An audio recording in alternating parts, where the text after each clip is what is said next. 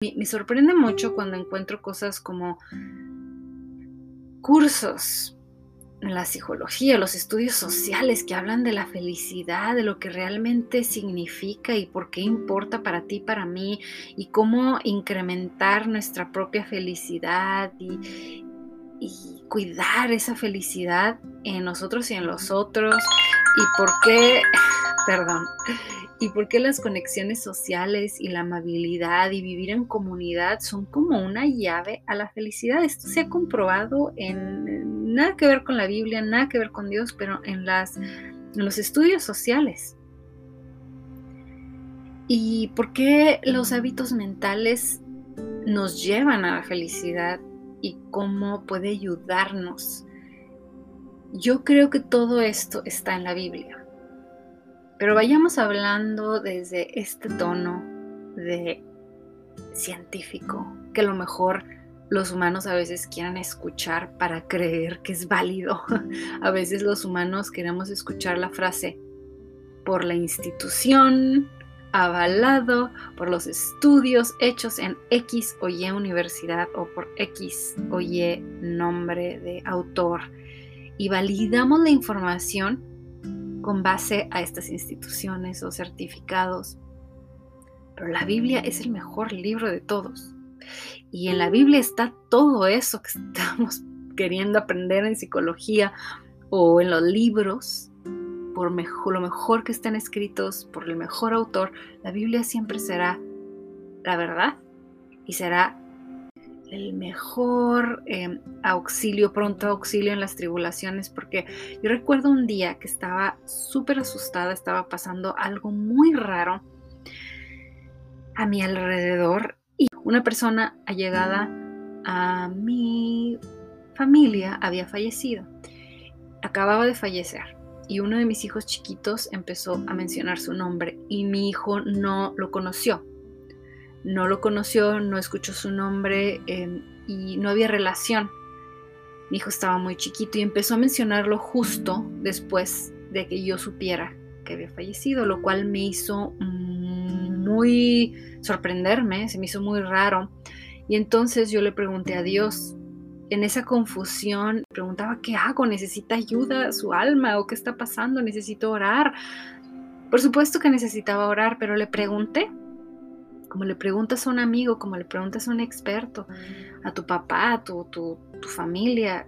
Y, me contestó, Dios me contestó y puedo decir, sonará muy loco que lo diga Dios me contesta, pero lo hace a través de la Biblia o del Espíritu Santo por pensamientos que luego filtro a través de un marco teórico que es para mí la Biblia. Y entonces empecé a, a leer la Biblia y cuando leí la Biblia leí este versículo que decía que, que los muertos no hablan, que los muertos no tienen comunicación una vez que se van de aquí, no tienen comunicación con este mundo.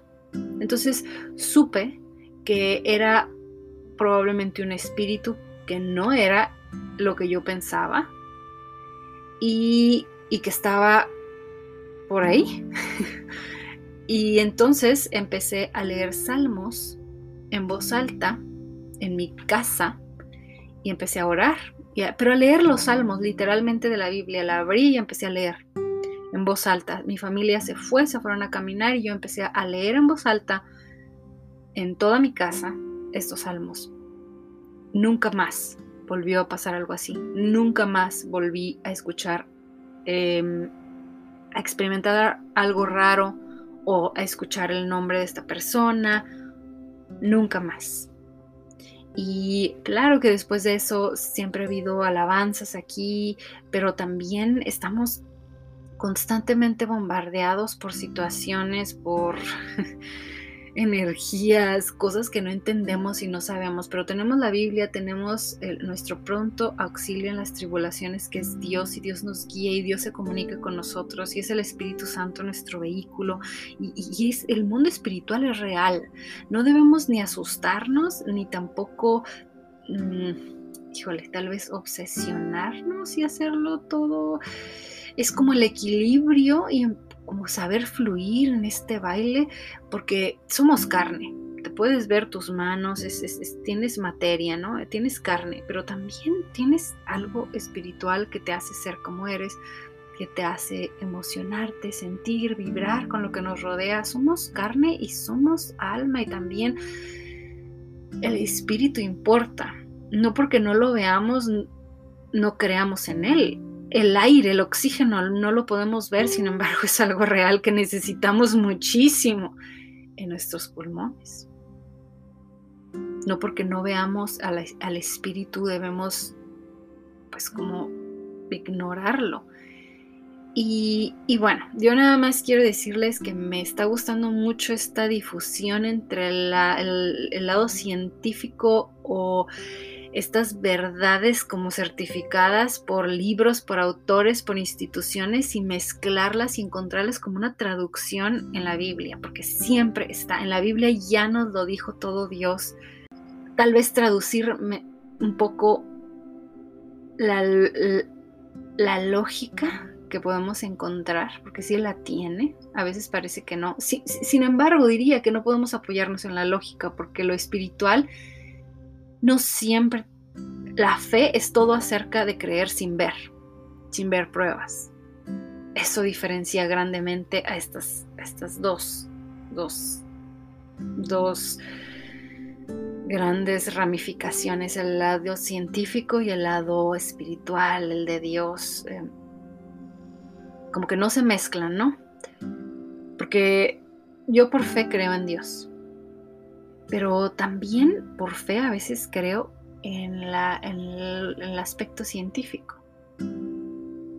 Pero bueno, si tienen alguna opinión al respecto, cualquier cosa que quieran comentarme, ya saben, ahí está mi correo elbarrubalcaba80 Gracias por sus correos, los leo y los contesto. Gracias, hasta pronto, bye.